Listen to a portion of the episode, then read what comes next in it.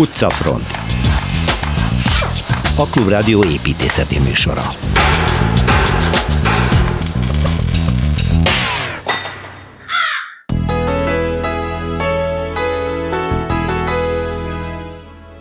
Egy nagy ugrással Kis-Ázsiába termünk Szilveszter Ádámmal, Anatóliában, ez ember pedig Kappadókia területén fogunk rasszálni, ahol csak nem tízezer éves civilizációs alapokra épült a jelen. Utána egy kis hazai kőbányán a Szent László templomról, Lechner Ödön egyik művéről hallunk Kelecsényi Kristóftól. Még egy templom, ez már evangélikus, mégpedig felvidéken, Felsővájon található, és erőd templomnak épült, Torma Tamás újabb felfedezése ez. A múlt héten halt meg Nagy Bálint építésze a Fuga, Budapesti Építészeti Központ szellemi atya. Ráemlékezünk munkatársával, Asbót Kristóffal.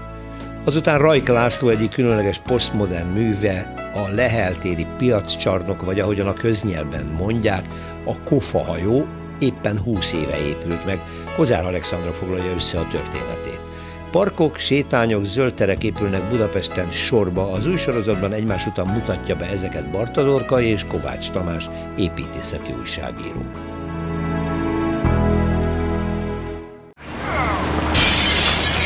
Városi tükör Na hát megint borzalmasan izgalmas helyre vezet bennünket Szilveszter Ádám, Ibridiás Építész Egyetemi Tanár Szabad Művészetek doktora. Szerbusz Ádám. Szerbusz Péter. Anatólia, hát Anatólia. elég nagy terület, Na, de azon belül, ugye ősi nevén Kapadókia, a bibliai korból. Az egy szűkebb része Anatólia. Igen. Anatólia nagyobb, igen. Oda viszel most. Igen, oda megyünk, igen. Ma hogy hívják? Kapadokia. Kapadokiának hívják? Azt a területet, igen, ja, mint tájegység. Tehát az maradt ugyanaz. Igen, igen. igen. Aha. Na de itt van egy, hát egy olyan természeti jelenség, és egy olyan város, ami, ami egészen varázslat. Igen. Szóval. Na hát szóval 8-9 éves koromban már böngésztem az apám könyvtárába, és volt egy Föld és lakói című bib, biblioforma, nagyon szép, egy, egy, egy ilyen lexikon. Aha. És abban lapozgatva föltűnt nekem egy Göreme nevű helység. Göreme? Göreme. Aha. És ott láttam sziklatemplomokat gyönyörű freskókkal. Sok ilyen dolgot láttam ott, még láttam a boliv indiánokat, akik kokasárét tesznek, nem hittem, hogy mindkét helyre szel fogok jutni. Aztán eljutottál oda is, ide is. Na most, ez, ez egy csodálatos helyszín, aminek az, az érdekessége az, hogy, hogy, hogy a mai Törökország területén van, 1923 óta, de ez a, ez a terület, ez a tágabb terület, ez a Anatólia, ez, ez a, a földtörténetek kezdetétől kezdve civilizációk bölcsője volt nagyon hamar embert telepedett le. Maga a táj érdekes, mert, mert egy nagy fensík, két hegyvonalat zárja közbe, és azok mögött a Fekete-tenger felé és a Földközi-tenger felé is vannak alföldek, de nehéz kijutni, csak folyó völgyekbe, sziklák között lehet. Tehát egy védett nagy terület, itt van egyébként a főváros is, Ankara. Igen. Most a szűkebb terület, ahol megyünk, azt, azt meg úgy hívják, hogy Kappadokia, ez pedig Kajszeri és, és Konya városok között van. Uh-huh. Kajszerit én nem is ismertem addig, leszálltunk, és kiderült, hogy 2,4 milliós város, négy egyeteme van. Azt a mindenit. És fantasztikus múltja. Hm.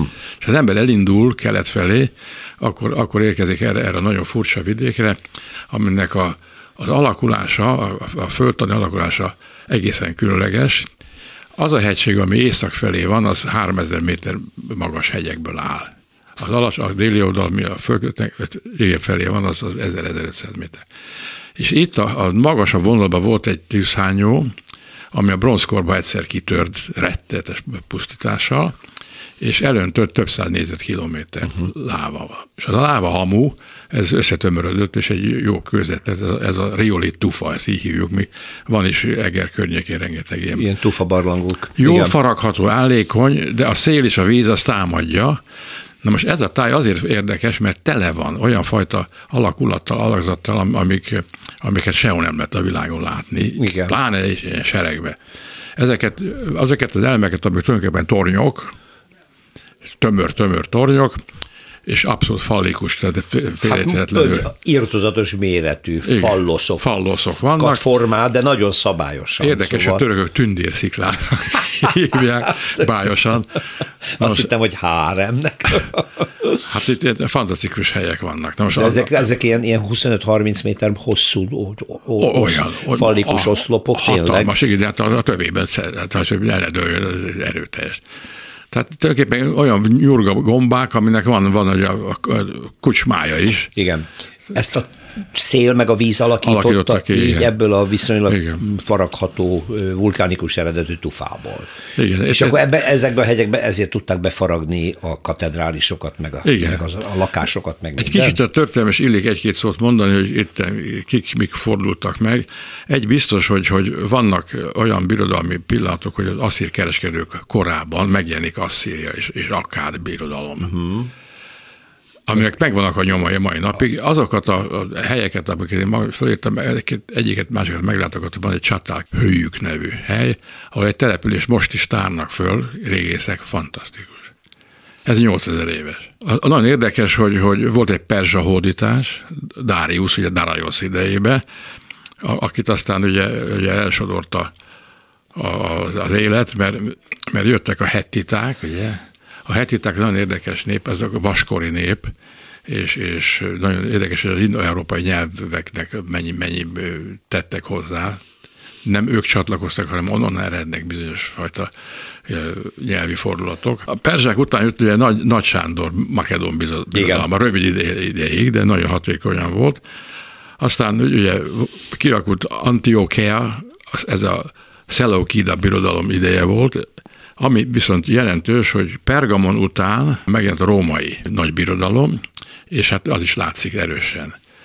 Ők, ők Ezeknek ugye, majd mind van valamilyen nyoma, lenyomata hogyne, ezeknek hogyne. a különböző és, és, uralkodóknak? És, és, és hogyne, és, és hát például ugye, ugye a, a Halikarnassos, ez a Dáriusnak a halála után mauzoleum lett, és a világ hét csodája egyike. Aha.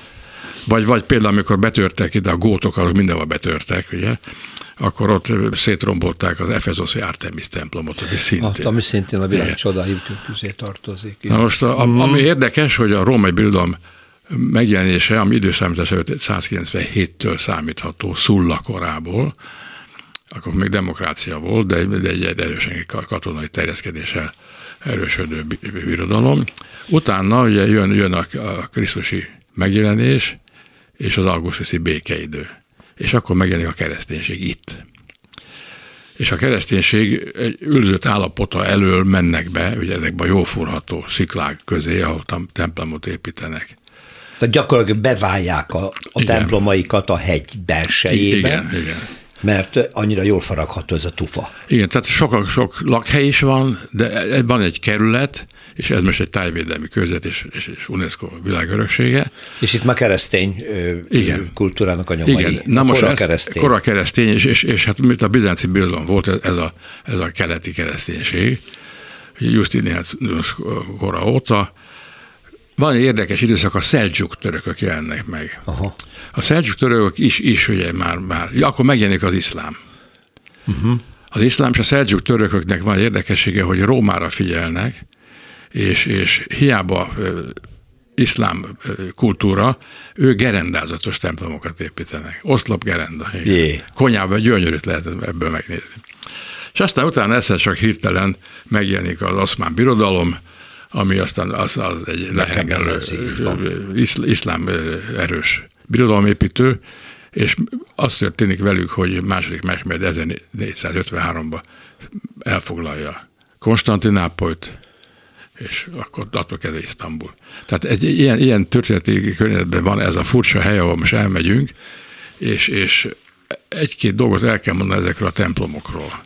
Vannak érdekes oszlopok, amik, amik az oszlopos szenteknek a, a helye. Tehát vannak olyan, olyan furcsa szerzetesek, de inkább egy, egy, ilyen magányos emberek, ugye. Igen, akik felköltöznek egy ilyen egyébként a... elérhetetlen csúcspontra. Igen, de etetni lehet őket rudról, igen. és onnan okosakat mondanak, és hallgatják. Igen, igen, igen, igen. Ezek voltak az oszlopos szentek. Az oszlopos igen, szentek. Igen. Tehát itt is látunk itt ilyen is oszlopot. Ilyen van ilyen oszlop, igen. Uh-huh. Na most, ami viszont érdekes, hogy, hogy ezek a templomok, ezek ezek találékonyan vannak elhelyezve, ahol jól hozzá lehet férni, ahol föl lehet jutni a uh-huh. hívőknek mindig van egy kis, kis lépcsőzetesség és egy terasz, ahonnan bele. Ezek mindegyike használatban van egyébként, ami még ott látható? És karban tartva, igen. Aha, Na most aha. van, van egy hajós, van két hajós, az mhm. egyik az mindig kisebb hajó, ott, ott temetkeznek, tehát arra is való. Aztán van, van, van bazilika, ahol középső magasabb hajó van, uh-huh. és, és, és és, és, és van a kereszt kivágott furcsa az van egy, egy boltozat. Na most ez a boltozat az érdekes, mert nem, nem építik, hogy, és, Far, hanem, hanem faragják, mint Igen. a fogorvos. Gyakorlatilag negatívba vágják. Negatív, negatívba vágják, és ami aztán gyönyörű, hogy, hogy fantasztikus freskók vannak. Fantasztikus freskók Jézus életével, összefüggő események. Tehát pont úgy viselkedik, mert egy élet keresztény templom. Uh-huh. De használatban is van. Használatban is van, de, de, az De, de főképpen, főképpen a, a turistáknak. Hát elsősorban idegenforgalom. Idegenforgalom, hát borzasztó sokan vannak. Hát és, és el, el kell menni, mert amit én gyerekkorában reméltem, annál sokkal több ez volt. és akkor mesélted, amikor az amerikai turisták megjelennek a turistabuszok, és kiszállnak az amerikai turista hölgyek, és látják ezeket a méretes, fallosz formájú csúcsokat, akkor mindig megriadnak, hogy Istenem, hova kerültünk? Nem, de hogy boldogan állnak. ja, hogy boldogan fotózkodnak. És szelfiznek. Igen. Hát, ha már lehet utazni. No, Igen. hát ez tényleg egészen különleges vidék volt, úgyhogy szerintem tartogasz még jövő hétre is itt Anatóliából érdekességet, Igen. vagy majd egyszer később, akkor térjünk ide-vissza Szilveszter Ádámmal. Köszönöm szépen.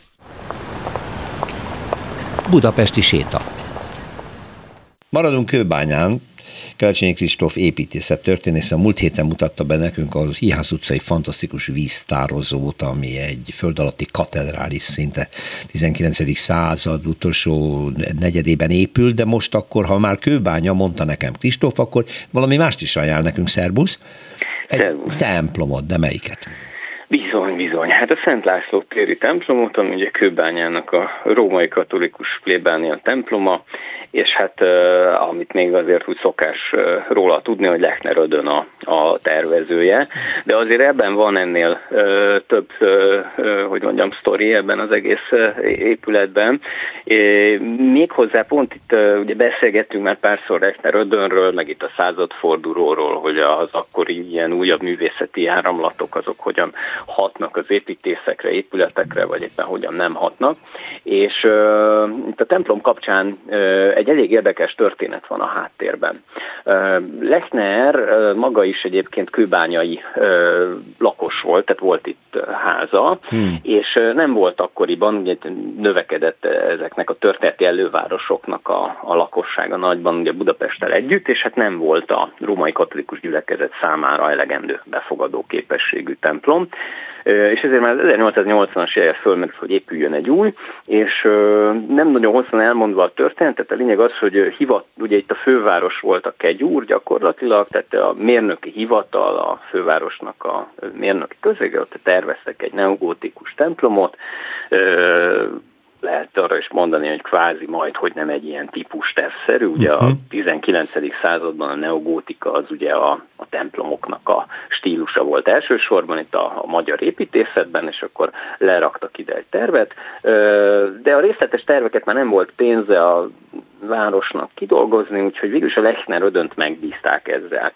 És hát a Lechner Ödönnek megmondták, hogy, hogy lesz kedves itt tulajdonképpen nem eltérni attól a neki odaadott neogótikus templomtól, hanem akkor dolgozza ki a részletes terveket. Na most a Lechner nem olyan fából faragták, hogy ugye ő azért itt folyamatosan tényleg egy, egy, egy, egy újító elme volt, és mondta, hogy jó, jó, jó, és hát teljesen átdolgozta a terveket, az a lényeg, tehát kidobta az egészet, és lerajzolt egy új templomot, ami viszont olcsóbb volt, mint a megelőző, és hát nyilván ő sokkal több munkát belefektetett, mint amennyit abba kellett volna, hogy annak a templomnak elkészíti a részletes terveit, amit már oda elé leraktak. Ez a templom, ez egy, ha ránézünk, egy nagyon keleties, bizánci hatású templom lett volna, egy középkupolával, kis mellékterekkel, egy centrális templom, különálló toronnyal, és bizony öntött vas, illetve vasbeton héj szerkezettel, tehát egy, egy bravúros szerkezeti technológiai megoldásokkal, hm. és hát kívül pedig ugye a, a fémek, illetve hát a különféle zsolnai ö, színes mázas burkolatok adták volna ennek az egész épületnek az esztétikáját. Na hát ettől természetesen megdöbbentek a, a fővárosnál, hogy hát ez, ez, ez nem egy katolikus templom, ezt nem lehet, és ö, mondták a Lechnernek, hogy hát köszönik, de akkor mégiscsak térjen vissza a Hoppa, típus tervhez. tervhez. Hm. Így van. És akkor Lechner elővette megint ezt a tervet, megtartotta ennek az alapvető alaprajzi elrendezését, de hát csinált rá egy azért egy rá jellemző a neogótika helyett tulajdonképpen a, az ő, hát a neogótika néhány elemének, vagy számos elemének felhasználásával, de az ő, hogy mondjam, mindenféle ebből tovább gondolt részletformáinak, ornamentikájának és az egész koncepciójának a felöltöztetésével gyakorlatilag egy, egy tényleg egy, egy szerves egészet tudott létrehozni, tehát hogy egy, egy, egy, egy, egy jó arányú és harmonikus tervet. Azért monumentális. Mon- és így jött létre, így jött létre tulajdonképpen, ezt a centrális dolgot ezt ugye elengedte, de így jött létre tulajdonképpen a templomnak a terve. Na most ezzel az ő megpróbáltatásainak nem volt vége. Hoppa. Elkezdett épülni a templom, nagyon lassan épült, állítólag a millen, ugye 1892-93 körül járunk, állítólag a milleniumi építkezések úgy a kivitelezői oldalnak az energiáját, erejét elszívták, mint ugye Lechnernek ekkor épül az Iparművészeti Múzeuma, és a lényeg az, hogy a város és Lechner eléggé összevesztek azon, hogy ez a templom miért nem készült el 1895-re, hogy ez meg volt ígérve. Hm.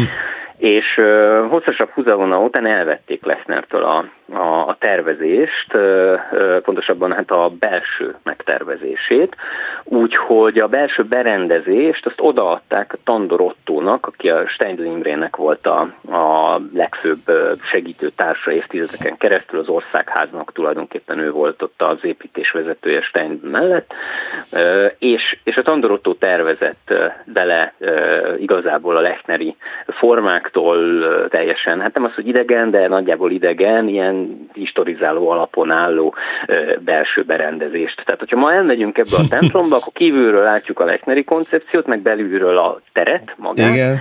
azt a Lechneri koncepciót, amit nagyon meghatározott a város, és a belső építészete, az egyébként gyönyörűek a Tablor által tervezett, és szintén nagy színes, illetve kerámiából készült oltár, szószék és egyebek, ezek megvannak Hálégnek mind a mai napig, de meglehetősen eltérnek attól, amit Lechner ödön kit találta a külsőben. Szóval egy nagyon érdekes történet, és ennek ellenére egyébként Lechner egyik, egyik főműve, és ha még egy apró érdekességet van idő elmondani, ez a templom, kérlek szépen, hát kicsit túlzó az állítás, de igaz, az amerikai Egyesült Államokban, Connecticutban áll egy mása, amit Na. a helyi magyar közösség épített föl, és egészen elképesztő, tényleg az ember, ha, ha rákeres erre, akkor, akkor, akkor hát egy, egy, hogy mondjam, gyenge másolata a templomnak, de egyértelműen látszik, hogy, hogy a, a szándék, hogy meglátták ezt a helyi magyarok valamiféle képeslapon, talán egy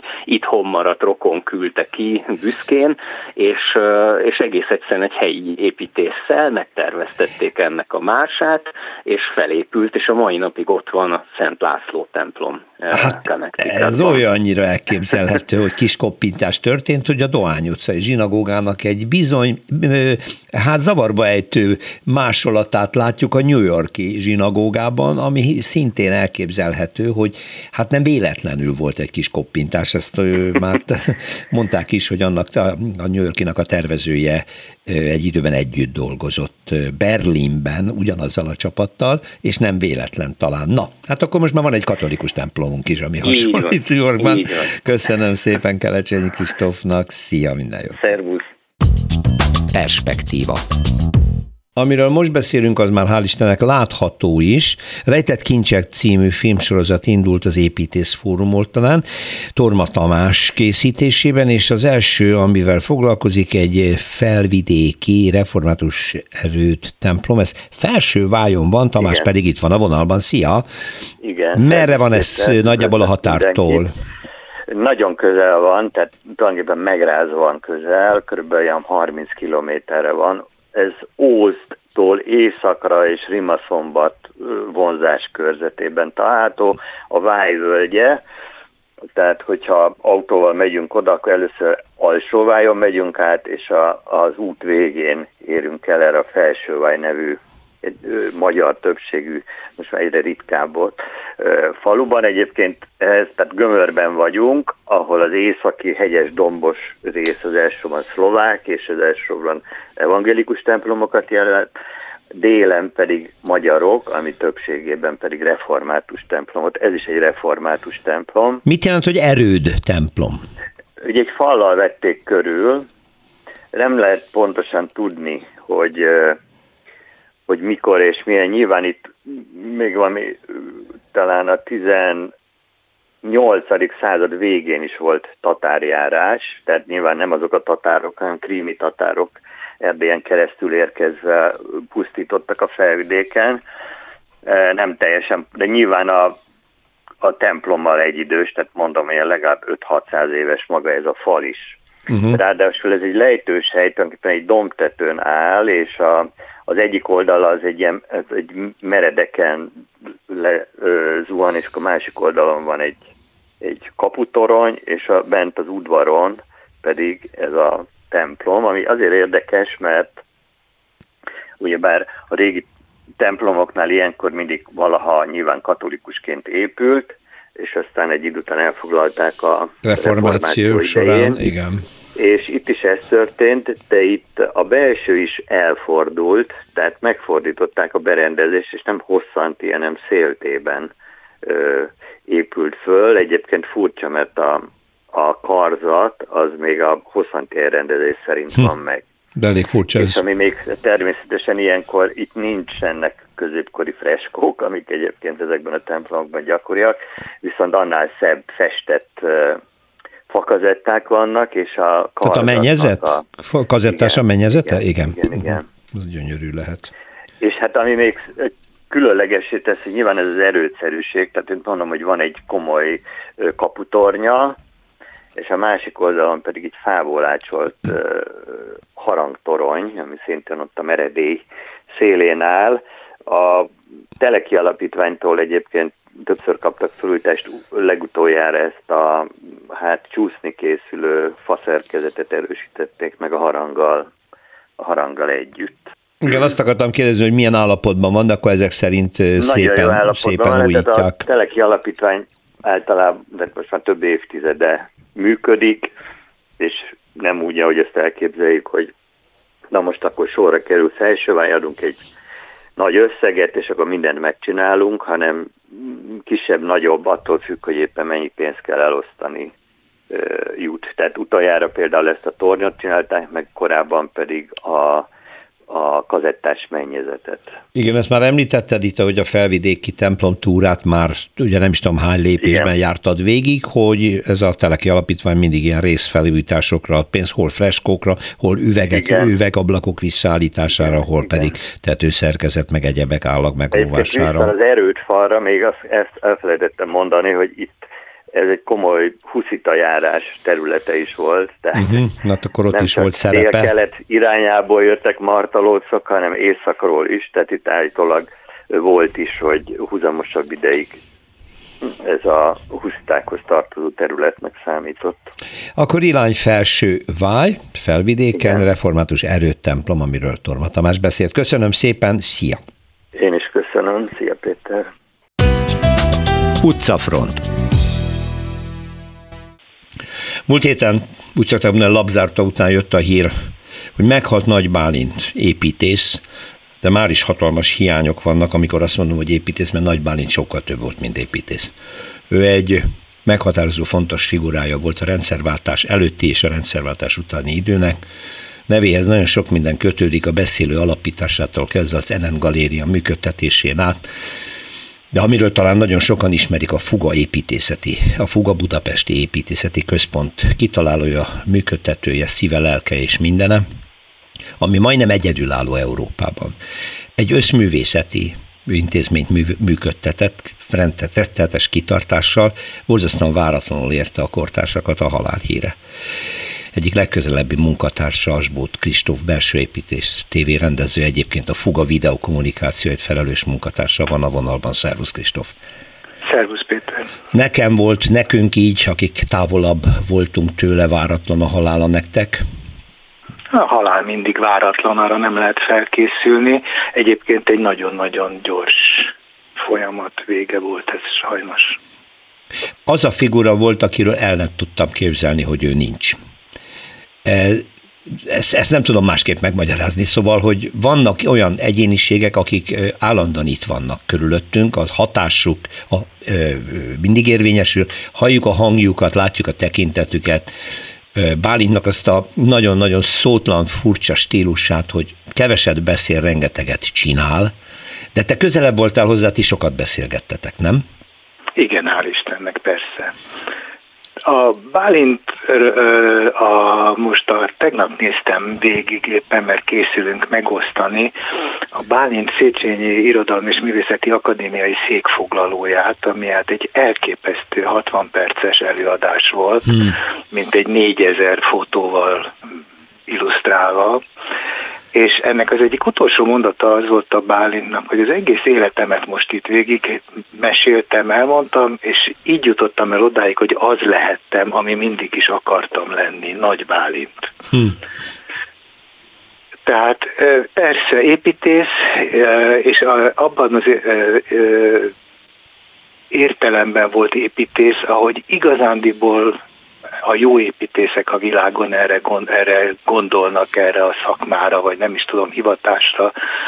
Ő nem légköbméterekben, meg alaprajzban, meg elnaplóba gondolkozott az építészetről, hanem eleve úgy született talán, de mindesetre egész korai gyerekkorától a Bálint úgy látta, hogy az építésznek az a dolga, hogy az egyetemes, teljesen átfogó kultúrát kell az építésznek értenie, működtetnie, kiszolgálnia, és hát egyfajta ilyen zászlóvivőjeként fejleszteni. Hát ezt, ezt csinálta egész életében. Egész életében, de azt hiszem, hogy a fugával kiteljesedett ez a dolog, hiszen a fuga egy, azt mondtam az elején, egy összművészeti központ igazából.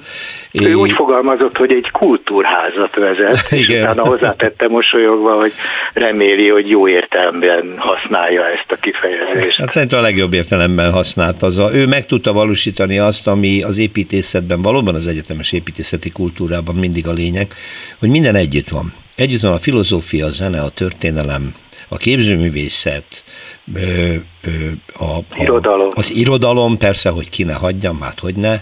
Tehát, hogy mindig, mindig egy, egy, egy, ez mind együtt dolgozik egy építész fejében, és ha valamiben hiátusa van, akkor valószínűleg nem tud olyan épületet készíteni, ami beszél. Nem tudom, te hogy vagy vele, én nekem, ez a, nekem két ilyen nőnükén van az épületekkel, az építészettel, az építészeti művekkel kapcsolatban. Az egyik, hogy számomra van nemük. Hol férfiasnak látok egy építményt, hol egy másikat nőiesnek.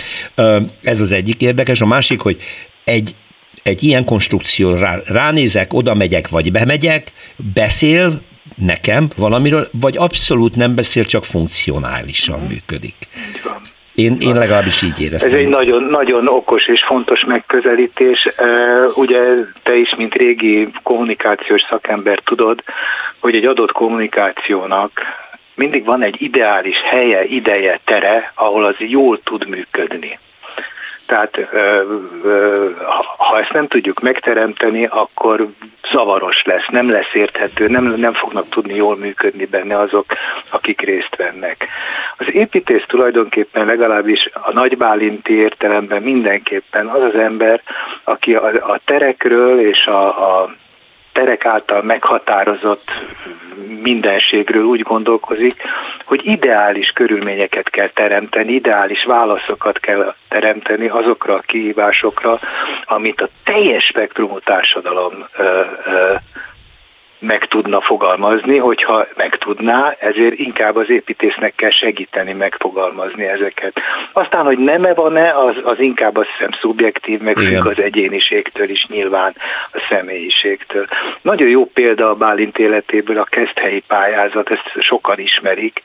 Ez egy ö, fantasztikus pályázat volt a Keszthelyi Városközpont fejlesztésére, most nem fogom tudni megmondani pontosan az évszámot, de valamikor még a 80-as években volt, és egy olyan pályázatot adtak be, ami természetesen aztán nem nyert, amiben Konrád Györgytől, tehát az író szociológustól, a képzőművészen át, az építészeti spektrum valamennyi e, végpontján lévő építészek közösen adtak be egy pályaművet. Tehát nem az volt, hogy egy erős építész Igen. rányomta a bélyegét erre a pályázatra, hanem az organikusok, a modernek, a internacionalisták, a nemzetiek, mindenki be volt, és ez volt a fantasztikus a Bálintban, és ez a haláláig, és remélem, hogy még tovább is a fugára ez lesz jellemző, hogy e, tényleg integrálni tudta ezeket az embereket, feszültségek és e, e,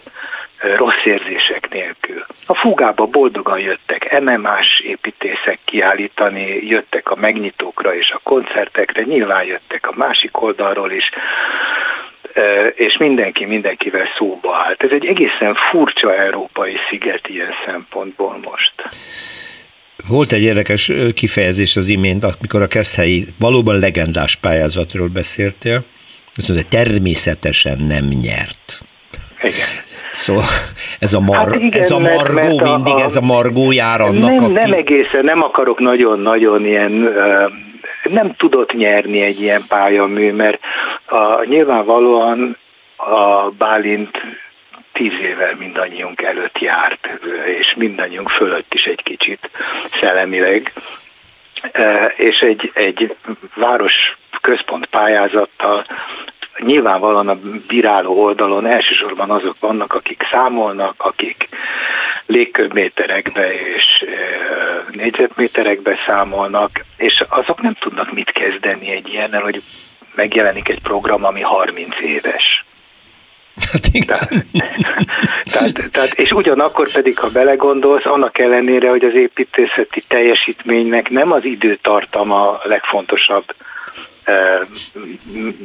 mértéke, ezt Bálint is képviselte, tehát lehet egy egyszerű pavilon vagy egy színházi díszlet is száz százalékig valódi építészet, de, de minden esetre a, egy város tervezésnél, vagy egy nagy középület tervezésnél, vagy egy templom tervezésnél nyilván szempont az, hogy ez nem négy cikluson keresztül kell, hogy lezáródjon, mert el kell vele számolni. Igen, de hát ez nálunk most már egyre kevésbé jellemző, hogy hosszú távú gondolkodás legyen, úgyhogy visszatérek a Margóra, mert hogy azt akartam inkább megfogalmazni, hogy Bálint nem fért bele semmilyen keretbe nem nagyon fért be semmilyen intézményi keretbe. Nekem nagyon érdekes és tanulságos, hogy ugye Soltot Liával megalapítják a, a SETÁT, jön a beszélő, Jön a rendszerváltás, Bálint elmegy inkább Amerikába, nem akar részt venni abba a gyakorlati politikai életbe, aminek egyébként szellemi előkészítésében oroszlán szerepe Így van. van. Így van. Így van, mert pontosan ismerte a saját indulatait. Ez egyébként minden szempontból igaz rá, hogy elképesztő önismerettel rendelkező ember volt. Tehát, tehát azért is volt ilyen nagyon jó a közelébe lenni, mert tökéletesen és masszívan tudta, hogy mit tud, mit nem tud, miről mi a véleménye, és e, e, pontosan tudta, hogy ő nem politikus akar lenni. Annak ellenére, hogy a szó klasszikus értelmében természetesen az egész élete politizálás volt. Igen, ő ebből ki akart maradni. Igen, Ezt el is bár mondtam. utána volt némi kis kitérő, a köztársaság pártban megpróbált szerepet vállalni, de az egy egész rövid segítségű csak próbálkozás volt, amikor visszajött, és inkább egy nagyon-nagyon izgalmas és progresszív tervezőirodát alapított, ami aztán kiterjedt, ki, ki egészült az NN galériával.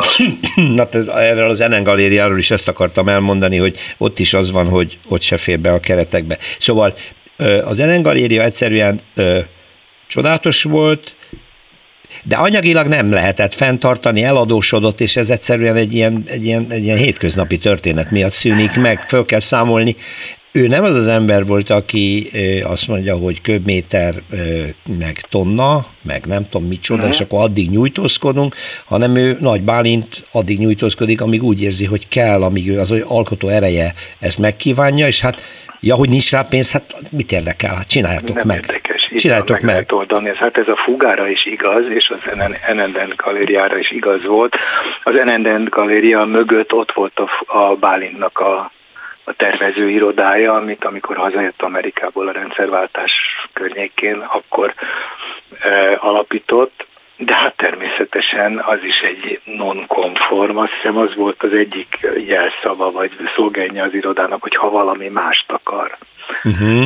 És az emberek nem akartak igazándiból mást, pedig hát az ajánlat és a, a tehetség és a, a, a, a tűz az nagyon ott volt arra, hogy más dolgok valósuljanak meg, ahogy persze néhány dolog hál' Istennek meg is valósult. És ez a galéria, ez, ez a tervezőiroda tartotta el a galériát gyakorlatilag. Bár ez igaz volt, Budapesten összesen három építészeti galéria volt, és mind a három galéria mögött egy-egy tervezőiroda Iroda volt. volt. igen. Most már ugye egy sincs.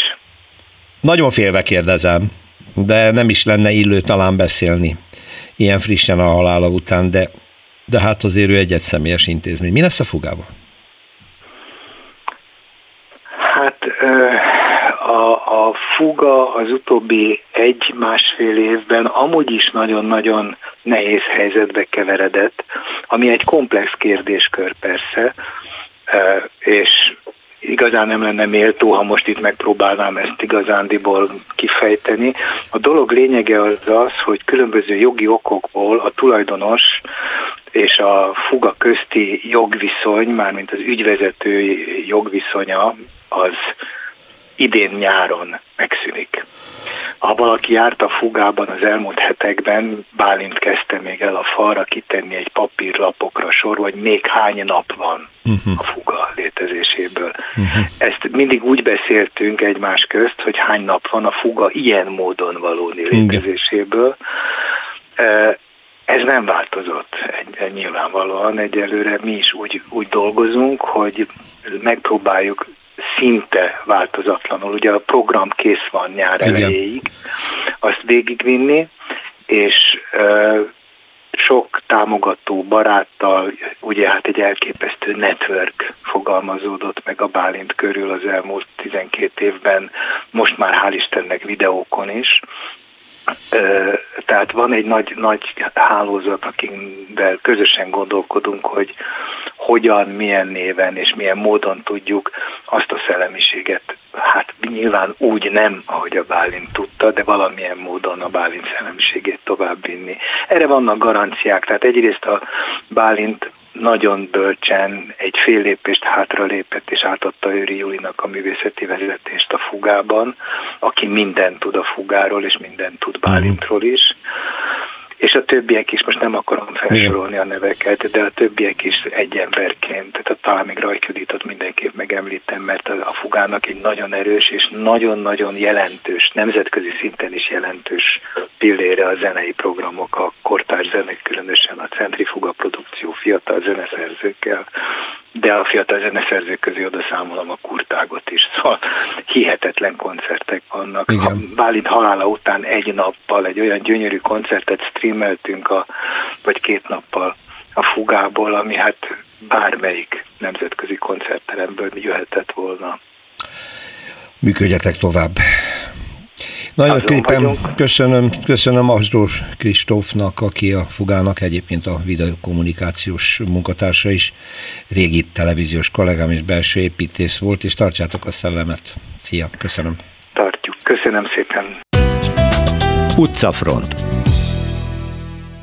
20 évvel ezelőtt adták át a Budapesten a Lehel téri piac épületét, ami rengeteg vitát váltott ki, mert rendhagyó munkáról van szó, igazi posztmodern Rajk László egyik kiemelkedő tervezése, de hogy előtte mi volt, meg miért húzódott ilyen sokáig, erről fogunk most beszélgetni Kozár Alexandrával, aki itt van a vonalban, szerbusz. Szervusz, üdvözlöm a hallgatókat. Én már Olyannyira, úgy, hát igen, hogy már utána olvastam én is, nagyon régi története van ennek. 1900-as években már csarnokot szerettek volna ide tervezni, terveztetni, tehát valamin mindig elbukott. Na most korábban azt kell tudni, hogy itt temető volt, még igen, a régi Váci temető. Igen. igen, és van olyan térkép, például egy 1873-as térképen még ez látszik. Ez a régi Váci temető, és azt mondják, hogy az egyik legszebb temető volt, de hogy ugye amiről beszélünk, az a Leheltéri templom, a Ferdinánd híd és a Váci útnak a háromszöge. Mert ugye a, a piacnak az elődje, ami így mintegy száz évig itt működött, az egy picit arrébb volt tehát a templom helyén volt, mint, Míg... mint a mostani ö, csarnok. Hát igen, mikor a 30-as években megépítették, azt hiszem 31-ben a, a, az Árpádházi Szent Margit templomot, akkor a helyéről a piac akkor költözött, tehát a mostani igen, területére, igen. de több terv született, hogy ott legyen csarnok, de soha nem épült ö, meg.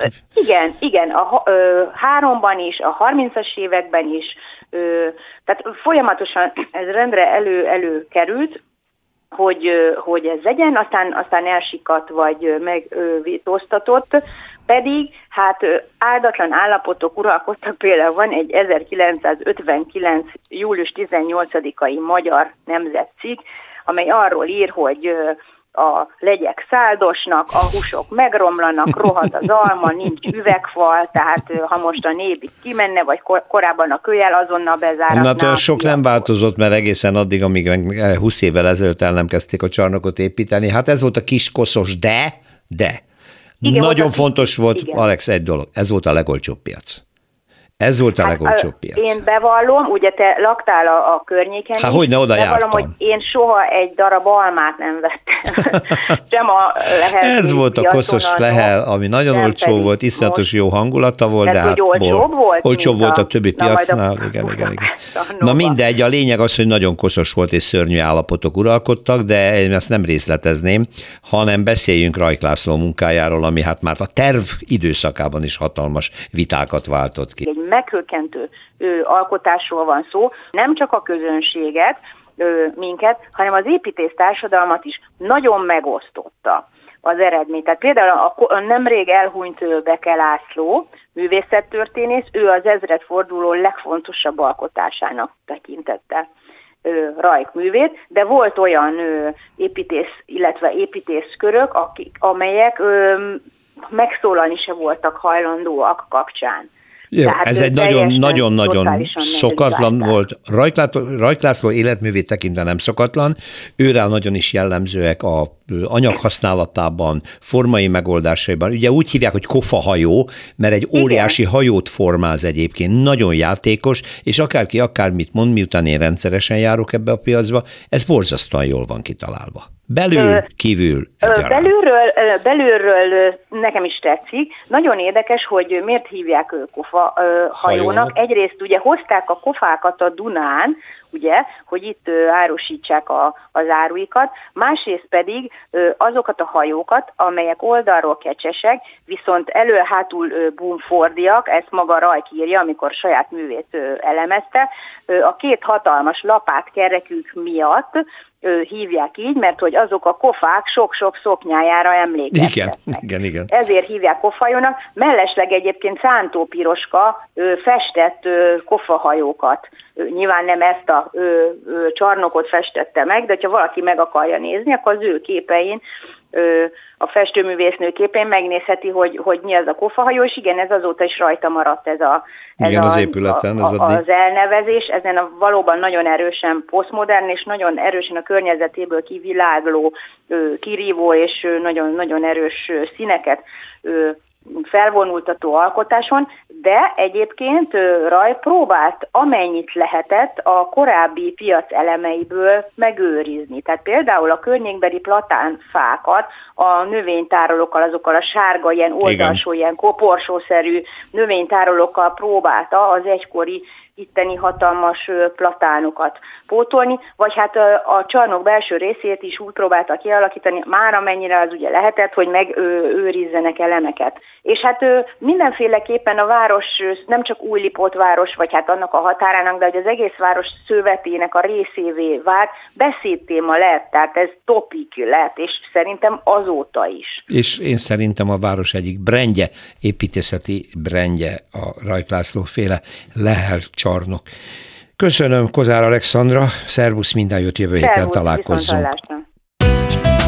Utcafront. Na most teljesen be fogunk zöldülni, legalábbis ami a Budapestet illeti, mert hát szóval meglepő dolog, hogy a városlakók zöme mindig, mindig, mindig panaszkodik, hogy milyen kevés a zöld, meg ha kivágnak egy fát, akkor mozgalom indul. Miközben Budapesten zajlik egy zöldítési program, de hogy ne a levegőbe beszéljek egészen konkrétan, egyszerre több városi részen parkosítás, sétáló utcaépítés, játszótérépítés, térfelújítás zajlik, mégpedig mindegyike úgy fest, hogy előtérben van a zöldítés is, és ezt most itt ebben a következő hetekben sorozatban fogjuk bemutatni a különböző helyszíneket, és ebben lesz segítségemre Barta Dorka és Kovács Tamás újságíró. Jó napot kívánok a stúdióban. Nagyon köszönöm, hogy itt vannak. Én már sorolom is gyorsan, mert van, amivel mi már foglalkoztunk. Pünkösfürdő Park, Vizafogó Park, Táncsics Park, Bakács tér, Jókai, Blahalújza tér, és még van nyilván egy csomó más is. Ez egy koncepcionális fejlesztés, vagy pedig a kerületek így egyszerre hirtelen elkezdtek dolgozni?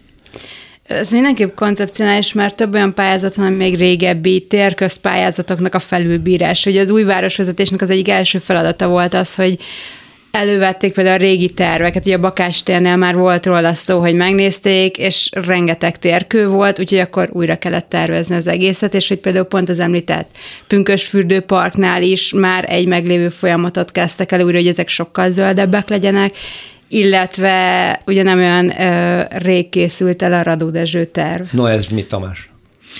Itt ugye valóban egy, egy kettős munka zajlott az elmúlt években, tehát egyrészt ugye hát ezek a tervek nagyon hosszú éveken keresztül válnak valóságát, tehát több tervet a Tabántól kezdve, a Bakács tér, Pünköstfürdő, vagy a Pesti alsórakpart terveit, azt zöldíteni kellett utólag, ami mindig egy, egy nehéz munka, de egész jól sikerült. Ugye a Pesti alsórakparton most van például 34 új, új fa szépen beültetve, nem pedig egy ilyen dézsában.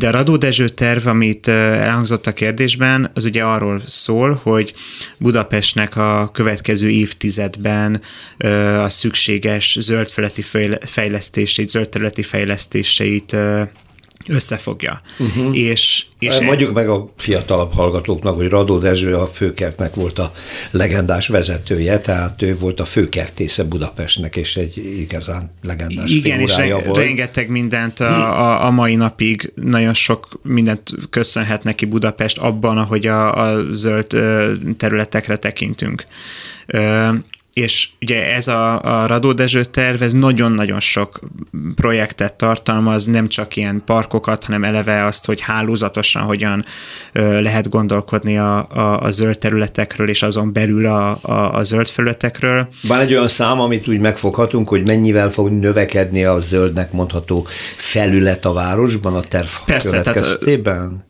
azt, azt lehet mondani, hogy nagyságrendileg az a cél, hogy a következő évtizedben, szűk évtizedben több mint két Margit szigetnyi területtel, uh-huh. tehát több mint 200 hektárral nőjön Budapesten a zöld területek nagysága. Ez nagyjából azt jelenti, mai lakosság számmal számolva, hogy minden egyes budapestire plusz egy négyzetméterrel több zöld terület jut. Nagyon szép Nyilván nem lehet itt megállni, tehát nem az lesz, hogy majd amikor 2027-30-ban erről beszélgetünk, akkor kipipáltuk, menni kell tovább, de most A meghívót, jó előre, igen, jó. Ez, ez a cél. No, hát akkor vegyük sorba a különböző területeket a mai napon, akkor beszéljünk a Pünkösfürdő Parkról. Én erről még nem hallottam. A többit, amit felsoroltam, már valamilyen módon érintettük az utcafrontban, de számomra teljesen új Dorka, ez mit jelent, mekkora? 7 pün... hektár olvasom, hogy 7 hektár. Igen, nem, ez nem egy kicsi. 7 hektáros ö, szakasz, és ez egy ö, nagyrészt zöldnek zöld, hogy füves terület volt, de a gát oldalában, de egy árnyék nem nagyon volt, tehát hogy kutyasétáltatásra használták talán, és igazából ez most egy nagyon átfogó fejlesztést kap, ez egy másfél kilométer hosszú szakasz, és az a lényege, hogy különböző zónákra szétszették a területet, tehát hogy nem csak egy egységes park lesz, nem külön figyeltek arra, hogy legyen a kutyásoknak, kutyafuttató rész, attól kellőképp távol legyen egy nagyon izgalmas játszótér a gyerekeknek, de hogy lehessen ugyanúgy piknikezni, illetve egy egészen hosszú sétány összekapcsolja az egészet a, a területen belül. Jó, de hát ez tényleg egy impozánsan nagy rész, és nagyon sokan laknak a környéken, akik egyébként úgy zöldben érzik magukat, mert hát itt a Dunaparti szakasz az, az, az, az, egy, az, egy, az egy kellemesen lakható rész eleve, tehát mondjuk miért választották ezt? Igen, csak egy nagyon fontos, hogy egy partner, hogy attól, ha még zöld, például, hogyha nincs infrastruktúra, tehát nagyon fontos, hogy legyen megfelelő világítás, hogy például a köztéri vécékre gondolunk, tehát hogy egy aha, parkban ahhoz, hogy hosszú igen, távon kint igen. tudjon lenni az ember. Hogy ne pusztuljon le, ahhoz kellenek különböző szolgáltatások például. Igen. Hát meg az, hogy ne pusztuljon le, lakók kellenek, használók, olyan emberek, akik ezt, ezt szeretik, és Szerintem ez is nagyon fontos más parkfejlesztéseknél, de a Pünkösfürdő Parknál különösen, hogy hogy nagyon sokszor az a reflexünk, hogy ha jön egy fejlesztés, akkor az, az valami veszélyeset jelent. Ott van a kis szeretett izém, imádom azt a fűcsomót, és aztán jönnek, lebetonozzák, kutya nem kérdezi meg, hogy oda mit szeretnénk, és és beszéltem most nemrég egy ott lakóval, aki szintén ezt a másik irányból tapasztalatként mondta el, hogy hát hosszú idő volt, amíg, amíg tényleg elhitték azt, hogy, hogy, hogy itt lehet arról beszélgetni, hogy ez milyen legyen, ugye annak a terveiből is kikerült viszonylag sok beton, tehát hogy kevesebb lett, és, és hát erre, hogy a, az ott lakók ezt, ezt értsék, szeressék, magukénak érezzék, erre égetően nagy szükség van a hosszú távú működés érdekében. No, azt hiszem, hogy a következő hetekben, amikor egy-egy ilyen parkfejlesztésről beszélgetünk tovább Bartatorkával és Kovács Tamással, akkor mindig előkerül, mennyire sikerül a lakosságot bevonni, és mennyire értékelik, amikor elkészül valami, úgyhogy jövő héten folyt köv.